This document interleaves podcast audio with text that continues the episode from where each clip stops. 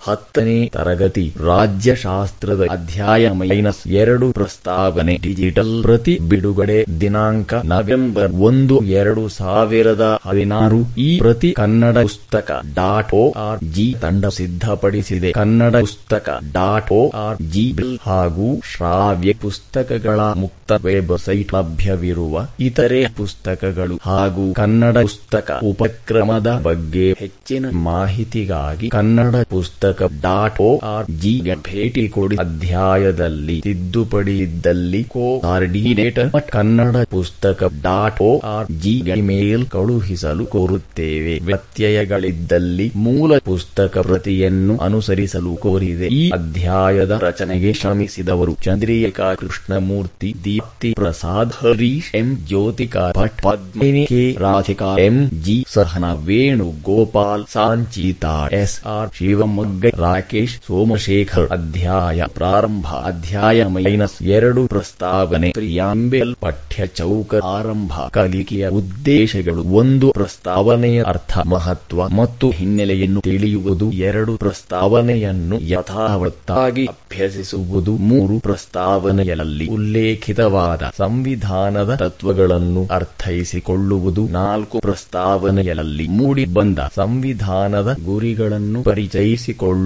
ಪಠ್ಯ ಚೌಕ ಮುಕ್ತಾಯ ಪಠ್ಯ ಚೌಕ ಆರಂಭ ಪ್ರಸ್ತಾವನೆಯು ಸಂವಿಧಾನದ ಕಿಲಿ ಕೈ ಎನ್ ಎ ಪಾಲ್ಕಿವಾಲ ನಮ್ಮ ಸಂವಿಧಾನದ ಪ್ರಸ್ತಾವನೆಯು ಸಾರ್ವಭೌಮ ಪ್ರಜಾಸತ್ತಾತ್ಮಕ ಗಣತಂತ್ರ ವ್ಯವಸ್ಥೆಯ ಜಾತಕ ಕೆ ಎಂ ಮುನ್ಷಿ ಪಠ್ಯ ಚೌಕ ಮುಕ್ತಾಯ ಪೀಠಿಕೆ ವಿಶ್ವದ ಬಹುತೇಕ ರಾಷ್ಟ್ರಗಳ ಸಂವಿಧಾನಗಳು ಪೂರ್ವ ಪೀಠಿಕೆಯ ರೂಪದಲ್ಲಿ ಪ್ರಸ್ತಾವನೆಯನ್ನು ಹೊಂದಿವೆ ಅದರಂತೆಯೇ ಬೃಹತ್ ಗಾತ್ರದ ಉದಾರವಾದಿ ಪ್ರಜಾಪ್ರಭುತ್ವ ರಾಷ್ಟ್ರವಾದ ಭಾರತವನ್ನು ನಿಯಂತ್ರಿಸಿ ನಿರ್ದೇಶಿಸುವ ನಮ್ಮ ಸಂವಿಧಾನಕ್ಕೂ ಅದರದೇ ಆದ ಪ್ರಸ್ತಾವನೆ ಇದೆ. ಈ ಪ್ರಸ್ತಾವನೆಯನ್ನು ಅಮೆರಿಕ ಸಂಯುಕ್ತ ಸಂಸ್ಥಾನದ ಸಂವಿಧಾನದ ಪ್ರಸ್ತಾವನೆಯ ಮಾದರಿಯಲ್ಲಿ ಅಳವಡಿಸಿಕೊಳ್ಳಲಾಗಿದೆ. ರಾಷ್ಟ್ರೀಯ ಜೀವನದ ತಳಹದ್ದಿಯಾಗಬೇಕಾದ ತತ್ವಗಳ ಪ್ರಸ್ತಾಪ ಇದರಲ್ಲಿದೆ. ಅದರಂತೆಯೇ ಸಮಸ್ತ ಜನರ ಸರ್ವಾಂಗೀಣ ಅಭಿವೃದ್ಧಿಗಾಗಿ ಭಾರತ ಸಾಧಿಸಬೇಕಾದ ಧ್ಯೇಯ ಗುರಿಗಳ ನೀಲನಕ್ಷೆಯಂತಿರುವ ಸಂವಿಧಾನದ ಪ್ರಸ್ತಾವನೆಯಲ್ಲಿ ಉಲ್ಲೇಖಿಸಲಾಗಿದೆ. ನಮ್ಮ ಸಂವಿಧಾನದ ಪ್ರಸ್ತಾವನೆಯು ಅರ್ಥಗರ್ಭಿತವಾದ, ಪವಿತ್ರ ಹೇಳಿಕೆಯಂತಿದ್ದು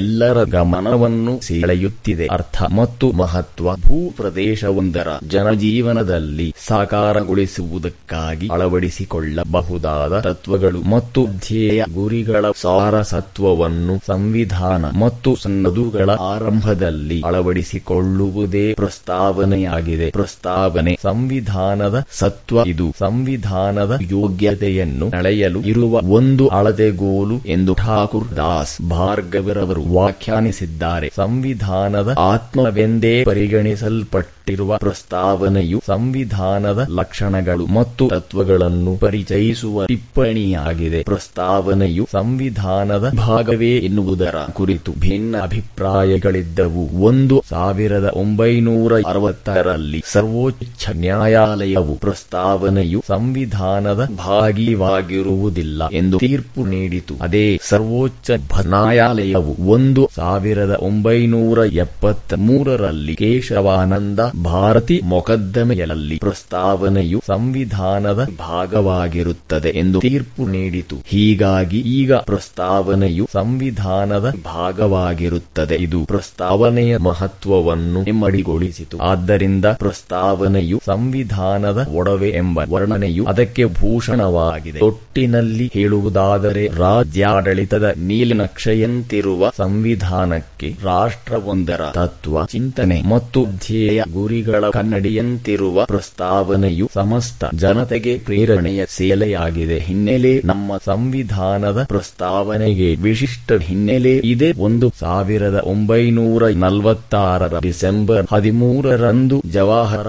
ಲಾಲ್ ನೆಹರುರವರು ಧ್ಯೇಯಗಳ ನಿರ್ಣಯವನ್ನು ಸಂವಿಧಾನ ರಚನಾ ಸಭೆಯಲ್ಲಿ ಮಂಡಿಸಿದರು. ಒಂದು ಸಾವಿರದ ಒಂಬೈನೂರ ನಲವತ್ತೇಳರ ಜನವರಿ ಇಪ್ಪತ್ತೆರಡರಂದು ರಚನಾ ಸಭೆಯು ಈ ನಿರ್ಣಯವನ್ನು ಅಂಗೀಕರಿಸಿತು. ಈ ನಿರ್ಣಯದಲ್ಲಿ ಭಾರತದ ಸ್ವಾತಂತ್ರ್ಯ, ಗಣರಾಜ್ಯ ಪ್ರಜೆಗಳ ಪರಮಾಧಿಕಾರ, ಸಾಮಾಜಿಕ, ಆರ್ಥಿಕ ಹಾಗೂ ರಾಜಕೀಯ ನ್ಯಾಯ, ಅಲ್ಪ ಸಂಖ್ಯಾತರ ಮತ್ತು ಹಿಂದುಳಿದವರ ರಕ್ಷಣೆಗಳನ್ನು ತಿಳಿಸಲಾಗಿತ್ತು. ಈ ನಿರ್ಣಯದ ಆಧಾರದ ಮೇಲೆ ರಚಿತಗೊಂಡ ಪ್ರಸ್ತಾವನೆಯನ್ನು ಒಂದು ಸಾವಿರದ ಒಂಬೈನೂರ ನಲವತ್ತ ಒಂಬತ್ತು ಅಕ್ಟೋಬರ್ ಹದಿನೇಳರಂದು ಹಲವು ಮಾರ್ಪಾಡುಗಳೊಂದಿಗೆ ಸಂವಿಧಾನ ರಚನಾ ಸಭೆ ಅಳವಡಿಸಿಕೊಂಡಿತು. ನಮ್ಮ ಸಂವಿಧಾನದ ಪ್ರಸ್ತಾವನೆಯು ಈ ಕೆಳಕಂಡಂತಿದೆ. ಭಾರತದ ಪ್ರಜೆಗಳಾದ ನಾವು ಭಾರತವನ್ನು ಒಂದು ಸಾರ್ವಭೌಮ ಸಮಾಜವಾದಿ, ಜಾತ್ಯತೀತ ಪ್ರಜಾಸತ್ತಾತ್ಮಕ ಗಣರಾಜ್ಯವನ್ನಾಗಿ ವಿಧಿಯುಕ್ತವಾಗಿ ವ್ಯವಸ್ಥೆಗೊಳಿಸಲು ಮತ್ತು ಅದರ ಎಲ್ಲಾ ಪೌರರಿಗೆ ಸಾಮಾಜಿಕ, ಆರ್ಥಿಕ ಮತ್ತು ರಾಜಕೀಯ ನ್ಯಾಯ, ವಿಚಾರ, ಅಭಿವ್ಯಕ್ತಿ, ನಂಬಿಕೆ, ಧರ್ಮ, ಶ್ರದ್ಧೆ ಮತ್ತು ಉಪಾಸನಾ, ಸ್ವಾತಂತ್ರ್ಯ, ಸ್ಥಾನಮಾನ ಮತ್ತು ಅವಕಾಶಗಳಲ್ಲಿ ಸಮಾನತೆ ಎಲ್ಲರಿಗೂ ದೊರೆಯುವಂತೆ ಮಾಡುವುದಕ್ಕೆ ವ್ಯಕ್ತಿ, ಗೌರವ ಮತ್ತು ರಾಷ್ಟ್ರದ ಏಕತೆ ಹಾಗೂ ಸಮಗ್ರತೆಯನ್ನು ರಕ್ಷಿಸಿ ಭಾತೃತ್ವ ಭಾವನೆಯನ್ನು ಎಲ್ಲರಲ್ಲೂ ಬುದ್ಧಿಗೊಳಿಸುವುದಕ್ಕಾಗಿ ದೃಢ ಸಂಕಲ್ಪ ಮಾಡಿ ನಮ್ಮ ಸಂವಿಧಾನ ರಚನಾ ಸಭೆಯಲ್ಲಿ ಒಂದು ಸಾವಿರದ ಒಂಬೈನೂರ ನಲವತ್ತ ಒಂಬತ್ತರ ನವೆಂಬರ್ ಇಪ್ಪತ್ತಾರನೆಯ ದಿನ ಈ ಸಂವಿಧಾನವನ್ನು ಅಂಗೀಕರಿಸಿ ಕಾನೂನು ರೂಪದಲ್ಲಿ ಆತ್ಮಾರ್ಪಿತ ಮಾಡಿಕೊಂಡಿದ್ದೇವೆ. ಪ್ರಸ್ತಾವನೆಯ ಮುಖ್ಯಾಂಶಗಳು ಒಂದು, ಭಾರತದ ಪ್ರಜೆಗಳು, B, the people of India ಪ್ರಸ್ತಾವನೆಯಲ್ಲಿ ಉಲ್ಲೇಖಿಸಲಾದ ತತ್ವಗಳು, ಸಂವಿಧಾನದ ಚಿಂತನೆಯನ್ನು ಬಿಂಬಿಸುತ್ತವೆ. ಭಾರತದ ಪ್ರಜೆಗಳಾದ ನಾವು ಎಂಬುವುದರೊಂದಿಗೆ ಆರಂಭವಾಗುವ ಪ್ರಸ್ತಾವನೆಯು ಮಹತ್ವಪೂರ್ಣದ್ದಾಗಿದೆ. ಸಂವಿಧಾನ ರಚನಾ ಸಭೆಯ ಸದಸ್ಯರುಗಳು ಸಂವಿಧಾನವನ್ನು ರಚಿಸಿದ್ದರು. ಅದರ ರಚನಾ ಅಧಿಕಾರವನ್ನು ಭಾರತದ ಪ್ರಜೆಗಳಿಂದ ಪಡೆದಿರುವರೆಂಬುದನ್ನು ಇದು ಸೂಚಿಸುತ್ತದೆ. ಪ್ರಸ್ತಾವನೆಯ ಕೊನೆಯ ಭಾಗದಲ್ಲಿರುವ ವಾಕ್ಯವು ಸಹ ಸಂವಿಧಾನವು ಭಾರತದ ಪ್ರಜೆಗಳಿಂದಲೇ ರಚಿತಗೊಂಡು ಕಾನೂನಿನ ಅನ್ವಯ ಭಾರತೀಯರಿಂದಲೇ ಆತ್ಮಾರ್ಪಿತಗೊಂಡಿದೆ ಎಂಬುವುದನ್ನು ಸೂಚಿಸುತ್ತದೆ. ಇದು ರಾಜಕೀಯ ಸಾರ್ವಭೌಮ ಅಧಿಕಾರವು ಪ್ರಜೆಗಳಲ್ಲಿ ಇದೆ ಎಂಬುವುದನ್ನು ಸೂಚಿಸುತ್ತದೆ. ಎರಡು ಸಾರ್ವಭೌಮತ್ವ ಸೋಮಿನಿಟಿ ಸಾರ್ವಭೌಮತ್ವವೇ ಸ್ವತಂತ್ರ ರಾಷ್ಟ್ರದ ಜೀವಾಳ ಸಾರ್ವಭೌಮ ರಾಷ್ಟ್ರವಾದ ಭಾರತ ತನ್ನ ಆಂತರಿಕ ನೀತಿ ಮತ್ತು ವಿದೇಶಾಂಗ ನೀತಿಯನ್ನು ಬೇರೆ ರಾಷ್ಟ್ರಗಳ ಒತ್ತಡ ಅಥವಾ ಪ್ರಭಾವವಿಲ್ಲದೆ ಸ್ವತಂತ್ರವಾಗಿ ರಚಿಸುತ್ತದೆ. ಇದು ರಾಷ್ಟ್ರದ ಸಾರ್ವಭೌಮ ಅಧಿಕಾರವನ್ನು ಎತ್ತಿ ಹಿಡಿಯುತ್ತದೆ ಮೂರು ಸಮಾಜವಾದ ಸೋಷಿಯಲಿಸಂ ಒಂದು ಸಾವಿರದ ಒಂಬೈನೂರ ಎಪ್ಪತ್ತಾರರಲ್ಲಿ ನಲವತ್ತೆರಡನೇ ತಿದ್ದುಪಡಿಯ ಮೂಲಕ ಸಮಾಜವಾದ ಎಂಬ ಪದವನ್ನು ಪ್ರಸ್ತಾವನೆಯಲ್ಲಿ ಸೇರಿಸಲಾಗಿದೆ. ಭಾರತವನ್ನು ಸುಖಿ ರಾಜ್ಯ ಮತ್ತು ಸಮಾಜವಾದಿ ರಾಷ್ಟ್ರವನ್ನಾಗಿ ಮಾಡುವುದು ಸಂವಿಧಾನದ ಪ್ರಧಾನ ಗುರಿಯಾಗಿದೆ. ಪ್ರಜಾಪ್ರಭುತ್ವದ ಮೂಲಕ ಸಮಾಜವಾದವನ್ನು ಜಾರಿಗೊಳಿಸಬಹುದೆಂದು ಇದು ತಿಳಿಸುತ್ತದೆ. ರಾಜ್ಯ ನೀತಿ ನಿರ್ದೇಶಕ ತತ್ವಗಳಲ್ಲಿರುವ ಕೆಲವು ಅಂಶಗಳು ಮತ್ತು ಮಿಶ್ರ ಆರ್ಥಿಕ ವ್ಯವಸ್ಥೆಯ ಲಕ್ಷಣಗಳು ಸಮಾಜವಾದವನ್ನು ಪುಷ್ಟೀಕರಿಸುತ್ತವೆ. ಬಡವರ ಮತ್ತು ಶ್ರೀಮಂತರ ಅಂತರವನ್ನು ಕಡಿಮೆಗೊಳಿಸಿ ಶೋಷಣೆ ರಹಿತ ಸಮತಾ ಸಮಾಜವನ್ನು ಕಟ್ಟುವುದು ಇದರ ಗುರಿ. ನಾಲ್ಕು ಜಾತ್ಯಾತೀತತೆ ಸೆಕ್ಯುಲರಿಸಂ ಒಂದು ಸಾವಿರದ ಒಂಬೈನೂರ ಎಪ್ಪತ್ತಾರರಲ್ಲಿ ಸಂವಿಧಾನದ ನಲವತ್ತೆರಡನೇ ತಿದ್ದುಪಡಿ ಮೂಲಕ ಜಾತ್ಯಾತೀತ ಎಂಬ ಪದವನ್ನು ಪ್ರಸ್ತಾವನೆಯಲ್ಲಿ ಸೇರಿಸಲಾಯಿತು. ಎಲ್ಲಾ ಧರ್ಮಗಳನ್ನು ಸಮಾನತೆಯಿಂದ ಕಾಣಬೇಕೆಂಬುದನ್ನು ಪ್ರತಿಪಾದಿಸುವುದೇ ಜಾತ್ಯಾತೀತತೆ. ಇದು ಕೇವಲ ಲೌಕಿಕ ಜೀವನಕ್ಕೆ ಸಂಬಂಧಿಸಿದ್ದಾಗಿರದೆ ಆಧ್ಯಾತ್ಮಿಕ ಜೀವನಕ್ಕೂ ಸಂಬಂಧಿಸಿದೆ ಎಂದು ಜವಾಹರಲಾಲ್ ನೆಹರು ರವರು ಅಭಿಪ್ರಾಯ ಪಟ್ಟಿದ್ದಾರೆ. ಅವರ ಪ್ರಕಾರ ಜಾತ್ಯಾತೀತತೆ ನಾಲ್ಕು ತತ್ವಗಳನ್ನು ಒಳಗೊಂಡಿದೆ. ಅವುಗಳೆಂದರೆ ಒಂದು, ಎಲ್ಲಾ ಧರ್ಮಗಳಿಗೂ ಸಮಾನ ಸ್ಥಾನಮಾನವಿರಬೇಕು. ಎರಡು, ಧರ್ಮದ ವಿಷಯದಲ್ಲಿ ರಾಜ್ಯ ತಟಸ್ಥ ನೀತಿಯನ್ನು ಅನುಸರಿಸಬೇಕು. ಮೂರು, ಬಹುಸಂಖ್ಯಾತರು ಮತ್ತು ಅಲ್ಪಸಂಖ್ಯಾತರು ಸಹಕಾರದಿಂದ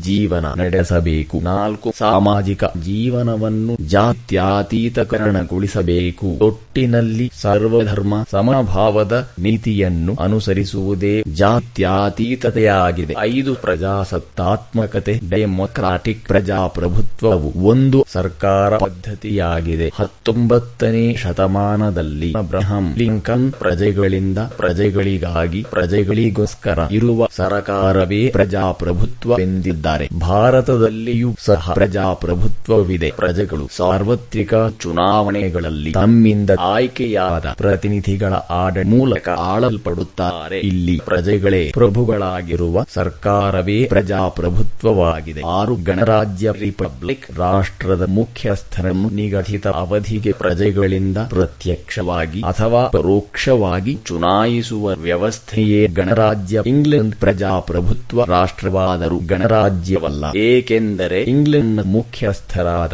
ದೊರೆ ರಾಣಿ ಅನುವಂಶಿಕವಾಗಿ ಮುಂದುವರೆಯುತ್ತಾರೆ. ಭಾರತದ ರಾಷ್ಟ್ರಪತಿಗಳು ಪ್ರಜೆಗಳಿಂದ ಪರೋಕ್ಷ ಚುನಾವಣಾ ವಿಧಾನದ ಮೂಲಕ ಆಯ್ಕೆಯಾಗುತ್ತಾರೆ. ಏಳು ನ್ಯಾಯ, ಜಸ್ಟಿಸ್, ನ್ಯಾಯ, ಸ್ವಾತಂತ್ರ್ಯ, ಸಮಾನತೆ ಮತ್ತು ಭ್ರಾತೃತ್ವ ಭಾರತದ ರಾಜಕೀಯ ಪದ್ಧತಿಯ ನಾಲ್ಕು ತಾತ್ವಿಕ ಸ್ತಂಭಗಳಾಗಿವೆ. ಎಲ್ಲ ಪೌರರಿಗೂ ಸಾಮಾಜಿಕ, ಆರ್ಥಿಕ ಮತ್ತು ರಾಜಕೀಯ ನ್ಯಾಯವನ್ನು ದೊರಕಿಸಿಕೊಡುವುದೇ ಸಂವಿಧಾನದ ಮುಖ್ಯ ಗುರಿ. ಅಧಿಕೃತವಾಗಿ ದೊರಕಬೇಕಿರುವುದನ್ನು ಪಡೆದುಕೊಳ್ಳುವುದೇ ನ್ಯಾಯ. ಸಾಮಾಜಿಕ ನ್ಯಾಯ, ದುರ್ಬಲರು, ಹಿಂದುಳಿದ ವರ್ಗದವರು ಮತ್ತು ಶ್ರಮಜೀವಿಗಳ ಹಿತಾಸಕ್ತಿಗಳನ್ನು ಸಂರಕ್ಷಿಸಿ ಜೀವನ ಮಟ್ಟವನ್ನು ಉತ್ತಮಪಡಿಸುವುದೇ ಸಾಮಾಜಿಕ ನ್ಯಾಯ, ಆರ್ಥಿಕ ನ್ಯಾಯ, ಬಡತನವನ್ನು ನಿರ್ಮೂಲನೆಗೊಳಿಸಲು ಸಂಪನ್ಮೂಲಗಳ ಸಮರ್ಪಕ ಹಂಚಿಕೆಯ ಮೂಲಕ ಆರ್ಥಿಕ ಸಮಾನತೆ ಮತ್ತು ಪ್ರಗತಿಯನ್ನು ಸಾಧಿಸುವುದೇ ಆರ್ಥಿಕ ನ್ಯಾಯ. ಇದನ್ನು ಆರ್ಥಿಕ ಸಂತರ್ಪಣೆ ಎಂತಲೂ ಕರೆಯಲಾಗಿದೆ. ರಾಜಕೀಯ ನ್ಯಾಯ, ಜಾತಿ, ವರ್ಗ,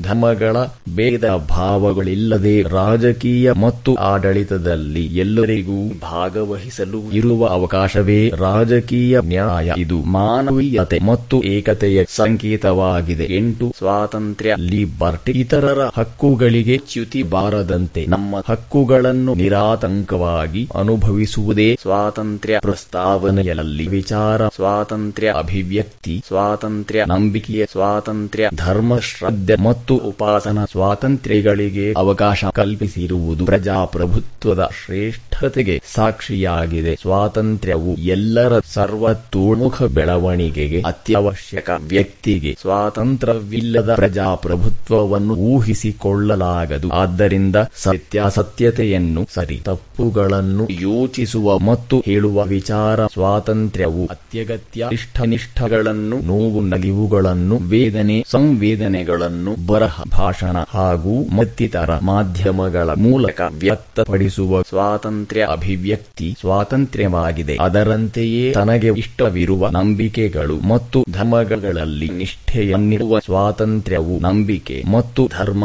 ಶ್ರದ್ಧೆಯ ಸ್ವಾತಂತ್ರ್ಯಕ್ಕೆ ಸಾಕ್ಷಿಯಾಗಿದೆ. ಅದರಂತೆಯೇ ಪೂಜಿಸುವ ಮತ್ತು ಪೂಜಿಸದಿರುವ ಸ್ವಾತಂತ್ರ್ಯವು ಕೂಡ ವ್ಯಕ್ತಿಗಿದೆ. ಇದೆಲ್ಲವೂ ವಿವಿಧ ಪ್ರಕಾರದ ಸ್ವಾತಂತ್ರ್ಯಗಳ ಅನುಭವಿಸುವಿಕೆಗೆ ಅವಕಾಶ ಮಾಡಿಕೊಟ್ಟಿದೆ. ಎಂಟು ಸಮಾನತೆ ಕ್ವಾಲಿಟಿ ಸ್ವಾತಂತ್ರ್ಯದಂತೆಯೇ ಸಮಾನತೆಯು ಮುಖ್ಯ. ಇವೆರಡು ಒಂದೇ ನಾಣ್ಯದ ಎರಡು ಮುಖಗಳು. ಸಮಾನತೆ ಇಲ್ಲದ ಸ್ವಾತಂತ್ರ್ಯಕ್ಕೆ ಅರ್ಥವಿಲ್ಲ. ಯಾವುದೇ ಧರ್ಮ, ಜಾತಿ, ಲಿಂಗ, ಬಣ್ಣ ಮತ್ತು ವಾಸಸ್ಥಳ ಮುಂತಾದವುಗಳ ಆಧಾರದ ಮೇಲೆ ತಾರತಮ್ಯ ಮಾಡಬಾರದು ಎಂದು ತಿಳಿಸುವುದೇ ಸಮಾನತೆ, ಸಮಾನ ಸ್ಥಾನ ಮತ್ತು ಸಮಾನ ಅವಕಾಶಗಳು ಎಲ್ಲರಿಗೂ ದೊರೆಯಬೇಕೆಂಬುದೇ ಇದರ ಆಶಯವಾಗಿದೆ. ಒಂಬತ್ತು ಭ್ರಾತೃತ್ವ ಪ್ರಾಟೆನಿಟಿ ವ್ಯಕ್ತಿಯ ಘನತೆ ಮತ್ತು ರಾಷ್ಟ್ರದ ಏಕತೆ ಹಾಗೂ ಸಮಗ್ರತೆಗೆ ಭಾತೃತ್ವ ಅತ್ಯಗತ್ಯ ಭೂಮಿಯ ಮೇಲೆ ವಾಸಿಸುವ ಜನರೆಲ್ಲ ಮೇಲು ಇಳು ಬಡವಲ್ಲಿದ ಬಿಳಿಯರಿಯ ಎಂಬ ಮಾನುಷ ಭೇದ ಭಾವನೆಗಳನ್ನು ಬೆಳೆಸಿಕೊಳ್ಳದೆ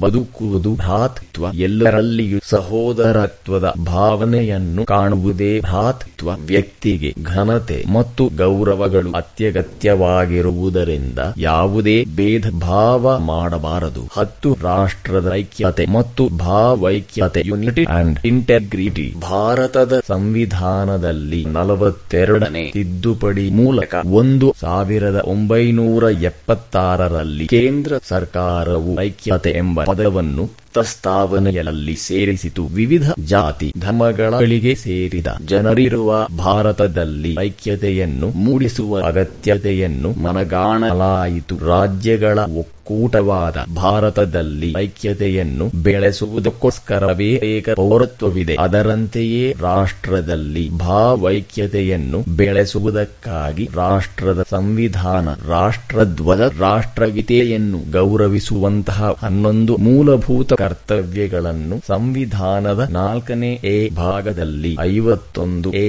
ಯಿಂದ ಐವತ್ತೊಂದು ಎ ಕೆ ವಾರ ಮೂಲಭೂತ ಕರ್ತವ್ಯಗಳನ್ನು ಸೇರಿಸಲಾಗಿದೆ. ಇವೆಲ್ಲವುಗಳು ಭಾರತದ ಪ್ರಜೆಗಳಲ್ಲಿ ಏಕತೆಯೊಂದಿಗೆ ಭಾವೈಕ್ಯತೆಯನ್ನು ವೃದ್ಧಿಸುತ್ತವೆ. ರಾಷ್ಟ್ರವನ್ನು ಕಟ್ಟುವ ಕಾರ್ಯದಲ್ಲಿ ಜನರಿಗೂ ಜವಾಬ್ದಾರಿಗಳಿವೆ ಎಂಬುದನ್ನು ನೆನಪಿಸುತ್ತವೆ. ಒಟ್ಟಿನಲ್ಲಿ ಪ್ರಸ್ತಾವನೆಯು ಸಂವಿಧಾನದ ಕನ್ನಡಿಯಂತೆಯೂ ಮತ್ತು ಮುನ್ನುಡಿಯಂತೆಯೂ ಇದೆ. ಇದು ಭಾರತದ ರಾಜಕೀಯ ವ್ಯವಸ್ಥೆಯ ಪದ್ಧತಿ, ತತ್ವಗಳು ಧ್ಯೇಯ ಗುರಿಗಳು ಮತ್ತು ಮೌಲ್ಯಗಳ ಸಾರಸತ್ವವಾಗಿದೆ. ಪ್ರಸ್ತಾವನೆಯಲ್ಲಿ ಉಲ್ಲೇಖಿತವಾದ ತತ್ವಗಳು ಮತ್ತು ಧ್ಯೇಯ ಗುರಿಗಳನ್ನು ಕರಾರುವಕ್ಕಾಗಿ ಅನುಷ್ಠಾನಗೊಳಿಸಿ ಸಾಕಾರಗೊಳಿಸುವ ಜವಾಬ್ದಾರಿ ಆಡಳಿತಗಾರರೊಂದಿಗೆ ಪ್ರಜೆಗಳಾದ. ನಮಗೂ ಇದೆ ಅಭ್ಯಾಸ. ಒಂದು ವಾಕ್ಯದಲ್ಲಿ ಉತ್ತರಿಸಿರಿ. ಒಂದು ಪ್ರಸ್ತಾವನೆ ಎಂದರೇನು? ಎರಡು ಸಾರ್ವಭೌಮ ರಾಷ್ಟ್ರ ಎಂದರೇನು? ಮೂರು ಜಾತ್ಯಾತೀತತೆಯನ್ನು ಎಷ್ಟನೇ ತಿದ್ದುಪಡಿಯಿಂದ ಸೇರಿಸಲಾಯಿತು? ನಾಲ್ಕು ಸಮಾಜವಾದವನ್ನು ಯಾವಾಗ ಅಳವಡಿಸಿಕೊಳ್ಳಲಾಯಿತು? ಐದು ಗಣರಾಜ್ಯ ಎಂದರೇನು? ಆರು ಭಾರತದ ಸಂವಿಧಾನವನ್ನು ಯಾವಾಗ ಅಳವಡಿಸಿಕೊಳ್ಳಲಾಯಿತು? ಏಳು ಭಾರತದ ಸಂವಿಧಾನವು ಯಾವಾಗ ಜಾರಿಗೆ ಬಂದಿತು? ಎಂಟು ರಚನಾ ಸಭೆಯಲ್ಲಿ ಧ್ಯೇಯ ನಿರ್ಣಯವನ್ನು ಯಾರು ಮಂಡಿಸಿದರು? ಒಂಬತ್ತು ಪ್ರಜಾಪ್ರಭುತ್ವ ಎಂದರೇನು? ಹತ್ತು ಪ್ರಸ್ತಾವನೆಯನ್ನು ಎಷ್ಟು ಸಲ ತಿದ್ದುಪಡಿ ಮಾಡಲಾಯಿತು? ಆ ಎರಡು ಅಥವಾ ಮೂರು ವಾಕ್ಯಗಳಲ್ಲಿ ಉತ್ತರಿಸಿ. ಒಂದು, ಜವಾಹರಲಾಲ್ ನೆಹರು ಅವರು ಮಂಡಿಸಿದ ಧ್ಯೇಯ ನಿರ್ಣಯವನ್ನು ಬರೆಯಿರಿ. ಎರಡು ಪ್ರಸ್ತಾವನೆಯನ್ನು ವ್ಯಾಖ್ಯಾನಿಸಿ. ಮೂರು ನ್ಯಾಯದ ವಿಧಗಳನ್ನು ತಿಳಿಸಿ. ನಾಲ್ಕು ಸಮಾನತೆ ಎಂದರೇನು? ಐದು ಭ್ರಾತೃತ್ವವನ್ನು ವ್ಯಾಖ್ಯಾನಿಸಿ. ಈ ನಾಲ್ಕು ಅಥವಾ ಐದು ವಾಕ್ಯಗಳಲ್ಲಿ ಉತ್ತರಿಸಿ. ಒಂದು ಪ್ರಸ್ತಾವನೆಯ ಹಿನ್ನೆಲೆಯನ್ನು ತಿಳಿಸಿ, ಎರಡು ಪ್ರಸ್ತಾವನೆಯ ಮಹತ್ವವನ್ನು ತಿಳಿಸಿ, ಮೂರು ಪ್ರಸ್ತಾವನೆಯ ಮೂಲ ತತ್ವಗಳನ್ನು ತಿಳಿಸಿ, ನಾಲ್ಕು ಪ್ರಸ್ತಾವನೆಯಲ್ಲಿರುವ ಧ್ಯೇಯ ಗುರಿಗಳನ್ನು ತಿಳಿಸಿ, ಐದು ರಾಷ್ಟ್ರದ ಐಕ್ಯತೆ ಮತ್ತು ಭಾವೈಕ್ಯತೆ ಕುರಿತು ಬರೆಯಿರಿ, ಆರು ವ್ಯಕ್ತಿ ಘನತೆ ಮತ್ತು ಭ್ರಾತೃತ್ವ ಕುರಿತು ಬರೆಯಿರಿ. ಈ ಕೆಳಗಿನ ವಾಕ್ಯಗಳಲ್ಲಿ ಖಾಲಿ ಬಿಟ್ಟಿರುವ ಜಾಗಗಳನ್ನು ಸೂಕ್ತ ಪದಗಳಿಂದ ತುಂಬಿರಿ. ಒಂದು ಜವಾಹರಲಾಲ್ ನೆಹರು ರವರು ಬಿಟ್ಟ ಸ್ಥಳ ದಿನಾಂಕದಂದು ಧ್ಯೇಯ ನಿರ್ಣಯವನ್ನು ಸಂವಿಧಾನ ರಚನಾ ಸಭೆಯಲ್ಲಿ ಮಂಡಿಸಿದರು. ಎರಡು ಬಿಟ್ಟ ಸ್ಥಳ ಪ್ರಸ್ತಾವನೆಯನ್ನು ಸಾರ್ವಭೌಮ ಪ್ರಜಾಸತ್ತಾತ್ಮಕ ಗಣರಾಜ್ಯದ ರಾಜಕೀಯ ಜಾತಕ ಎಂದು ವರ್ಣಿಸಿದರು. ಮೂರು ಪ್ರಸ್ತಾವನೆಯು ಸಂವಿಧಾನದ ಬಿಟ್ಟ ಸ್ಥಳ. ನಾಲ್ಕು ಸಂವಿಧಾನ ರಚನಾ ಸಭೆಯು ಸೂಕ್ತ ಮಾರ್ಪಾಡಿನೊಂದಿಗೆ ಪ್ರಸ್ತಾವನೆಯನ್ನು ಬಿಟ್ಟ ಸ್ಥಳ. ದಿನಾಂಕದಂದು ಅಳವಡಿಸಿಕೊಂಡಿತು. ಐದು ಸ್ವಾತಂತ್ರ್ಯ ಮತ್ತು ಸಮಾನತೆ ಒಂದೇ ನಾಣ್ಯದ ಬಿಟ್ಟ ಸ್ಥಳ ಮುಖಗಳಿದ್ದಂತೆ ಎಂಟರಿಂದ ಹತ್ತು ವಾಕ್ಯಗಳಲ್ಲಿ ಉತ್ತರಿಸಿ ಒಂದು ಪ್ರಸ್ತಾವನೆಯ ಅರ್ಥ ಮಹತ್ವ ಮತ್ತು ಹಿನ್ನೆಲೆಯನ್ನು ಬರೆಯಿರಿ. ಎರಡು ಪ್ರಸ್ತಾವನೆಯ ಮುಖ್ಯಾಂಶಗಳನ್ನು ಕುರಿತು ಚರ್ಚಿಸಿ ಮೂರು ಪ್ರಸ್ತಾವನೆಯನ್ನು ಯಥಾವತ್ತಾಗಿ ಬರೆಯಿರಿ. ನಾಲ್ಕು ಭಾರತ ಸಂವಿಧಾನದ ಪ್ರಸ್ತಾವನೆಯನ್ನು ನೀವೇಕೆ ಮೆಚ್ಚಿಕೊಳ್ಳುವಿರಿ? ಸಮರ್ಥಿಸಿ ಸಲಹಾತ್ಮಕ ಚಟುವಟಿಕೆಗಳು. ಒಂದು ಪ್ರಸ್ತಾವನೆಯನ್ನು ಸ್ಪಷ್ಟವಾಗಿ ಓದಿಸುವುದು. ಎರಡು ಪ್ರಸ್ತಾವನೆಯ ಮೂಲ ತತ್ವಗಳು ಮತ್ತು ಧ್ಯೇಯಗಳನ್ನು ಪಟ್ಟಿ ಮಾಡುವುದು.